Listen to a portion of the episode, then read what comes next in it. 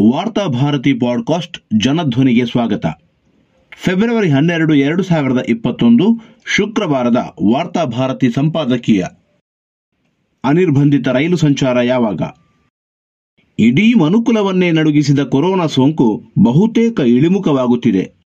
ಆತಂಕ ಇನ್ನು ಸಂಪೂರ್ಣ ನಿವಾರಣೆಯಾಗದಿದ್ದರೂ ಸರಕಾರ ಜನರ ಚಟುವಟಿಕೆಗಳ ಮೇಲೆ ಕಳೆದ ವರ್ಷ ಮಾರ್ಚ್ ತಿಂಗಳಿನಿಂದ ವಿಧಿಸಿದ್ದ ನಿರ್ಬಂಧಗಳನ್ನು ಕ್ರಮೇಣ ತೆರವುಗೊಳಿಸುತ್ತಿದೆ. ದೇವಾಲಯಗಳು ತೆರೆದಿವೆ.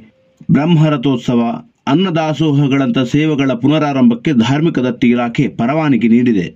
ಚಿತ್ರಮಂದಿರಗಳು ಸಂಪೂರ್ಣವಾಗಿ ತೆರೆದಿವೆ. ಶಾಲೆ, ಕಾಲೇಜುಗಳು ಆರಂಭವಾಗಿವೆ. ಮಾರುಕಟ್ಟೆಗಳು ಜನರಿಂದ ಗಿಜಿಗಿಡುತ್ತಿವೆ.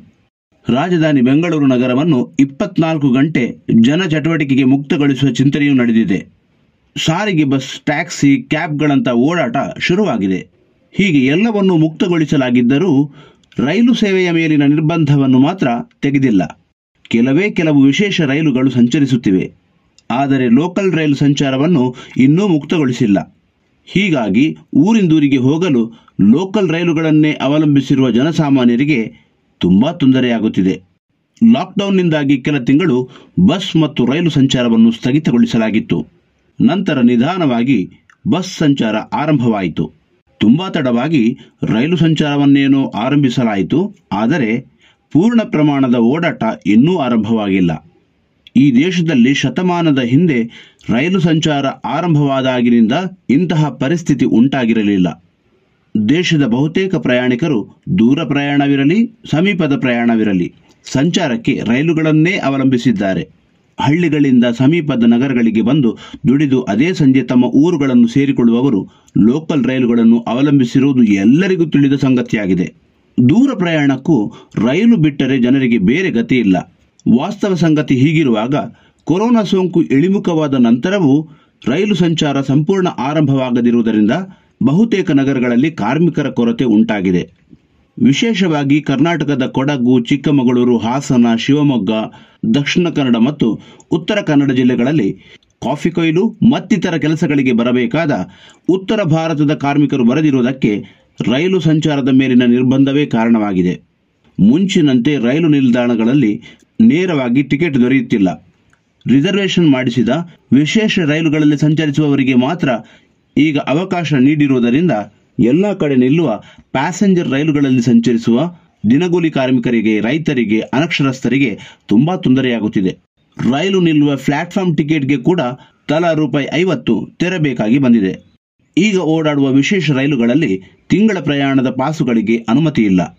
ಹಿರಿಯ ನಾಗರಿಕರಿಗೆ ಇರುವ ರಿಯಾಯಿತಿ ಕೂಡ ಇಲ್ಲ. ಹೀಗಾಗಿ ಮೊದಲೇ ಕೊರೋನಾ ಪರಿಣಾಮವಾಗಿ ಆರ್ಥಿಕ ಸಂಕಷ್ಟದಲ್ಲಿರುವ ಜನಸಾಮಾನ್ಯರು ಮೂಕ ಸಂಕಟವನ್ನು ಅನುಭವಿಸುತ್ತಿದ್ದಾರೆ.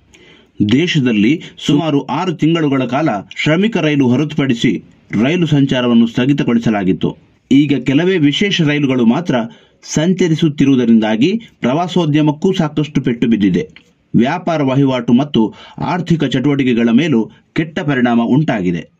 ವಿಶೇಷ ರೈಲುಗಳನ್ನು ಮುನ್ನೆಚ್ಚರಿಕೆ ಕ್ರಮಗಳೊಂದಿಗೆ ಓಡಿಸಲು ಅನುಮತಿ ನೀಡಿದಂತೆ ಸ್ಥಳೀಯ ಪ್ಯಾಸೆಂಜರ್ ರೈಲುಗಳ ಓಡಾಟಕ್ಕೂ ಅವಕಾಶ ನೀಡಿದರೆ ಸೂಕ್ತವಾಗುತ್ತದೆ. ಔದ್ಯಮಿಕ ಚಟುವಟಿಕೆಗಳು ಮತ್ತು ವ್ಯಾಪಾರ ವಹಿವಾಟುಗಳು ಮುಂಚಿನಂತೆಯೇ ನಡೆಯಬೇಕಾದರೆ ಸ್ಥಳೀಯ ರೈಲುಗಳ ಸಂಚಾರವನ್ನು ಪುನರಾರಂಭಿಸುವುದು ಅಗತ್ಯವಾಗಿದೆ. ಅದಕ್ಕಾಗಿ ಕೋವಿಡ್ ನಿಯಮಗಳನ್ನು ಸರ್ಕಾರ ಸಡಿಲುಗೊಳಿಸಬೇಕಾಗಿದೆ. ಈಗ ಪರಿಸ್ಥಿತಿ ಇದಕ್ಕೆ ಪಕ್ವವಾಗಿದೆ. ಈ ಬಗ್ಗೆ ಸರ್ಕಾರ ಹಿಂದೆ ಮುಂದೆ ನೋಡಬಾರದು. ಜಾತ್ರೆ, ಸಂತೆ, ದೇವಾಲಯ ಪ್ರವೇಶ, ರಥೋತ್ಸವ, ಬಸ್ ಸಂಚಾರ, ಮಾರುಕಟ್ಟೆ, ಚಲನಚಿತ್ರ ಮಂದಿರ ಮತ್ತು ಶಾಲೆ ಕಾಲೇಜುಗಳ ಮೇಲೆ ಇಲ್ಲದ ನಿರ್ಬಂಧ ರೈಲುಗಳ ಸಂಚಾರದ ಮೇಲೆ ಮತ್ತು ರೈಲು ನಿಲ್ದಾಣಗಳಲ್ಲಿ ಹೇರಲು ಕಾರಣವೇನು ಎಂಬುದು ಅರ್ಥವಾಗುತ್ತಿಲ್ಲ. ಕೇಂದ್ರದ ನರೇಂದ್ರ ಮೋದಿಯವರ ನೇತೃತ್ವದ ಬಿಜೆಪಿ ಸರ್ಕಾರ ಎಲ್ಲ ಸಾರ್ವಜನಿಕ ರಂಗದ ಉದ್ಯಮಗಳನ್ನು ಖಾಸಗೀಕರಣ ಮಾಡಲು ಕೊರೋನಾ ವೈರಾಣುವನ್ನು ನೆಪವಾಗಿ ಬಳಸಿಕೊಂಡ ಹಾಗೆ ದೇಶದ ಹೆಮ್ಮೆಯ ಮತ್ತು ನಷ್ಟದಲ್ಲಿ ಇಲ್ಲದ ರೈಲು ಸೇವೆಯನ್ನು ಖಾಸಗೀಕರಣ ಮಾಡಲು ಮಸಲತ್ತು ನಡೆಸಿದೆಯೇನೋ ಎಂಬ ಸಂದೇಹ ಸಹಜವಾಗಿ ಬರುತ್ತದೆ. ಜನಸಾಮಾನ್ಯರಲ್ಲಿ ಇಂತಹ ಸಂಶಯ ನಿವಾರಣೆಯಾಗಬೇಕಾದರೆ ರೈಲುಗಳ ಅನಿರ್ಬಂಧಿತ ಓಡಾಟಕ್ಕೆ ಸರ್ಕಾರ ಅನುಮತಿ ನೀಡಬೇಕು.